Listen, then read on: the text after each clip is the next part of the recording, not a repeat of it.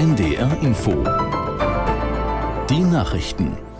Um 20.30 Uhr mit Michael Hafke. Auf der Weltklimakonferenz in Dubai haben mehrere Staaten gleich zum Auftakt ihre Bereitschaft erklärt, die besonders von der Erderwärmung betroffenen Regionen finanziell zu unterstützen.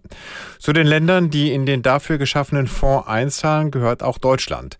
Bei Klimaschutzorganisationen fand der Schritt ein durchweg positives Echo, berichtet Lisa Posorske aus Dubai. Von einem guten Signal für den weiteren Verlauf der Konferenz sprach Sabine Minninger von Brot für die Welt. Das zeige den ärmsten und verletzlichsten Staaten, dass ihre Anliegen ernst genommen werden.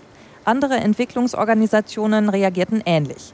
So beginne man eine Weltklimakonferenz, heißt es von Oxfam. Welchen Umfang der Fonds insgesamt haben soll, ist noch unklar.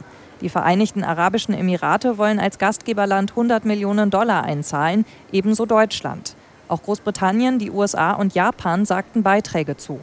Im Gazastreifen sind zwei weitere israelische Geiseln freigekommen. Fernsehbilder zeigen, wie Kämpfer der islamistischen Terrorgruppe Hamas zwei Frauen an das Rote Kreuz übergeben. Aus Tel Aviv Björn Dake. Wie israelische Medien berichten, handelt es sich um eine 21-Jährige, die von einem Musikfestival entführt worden war, und eine 40-Jährige aus dem Kibbutz Kwasa.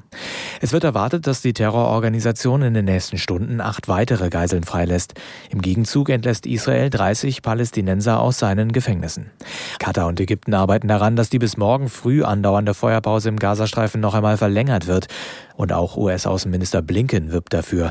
Bei einem Treffen mit Israels Ministerpräsident Netanyahu sagte er, er hoffe, dass es weitergehen kann.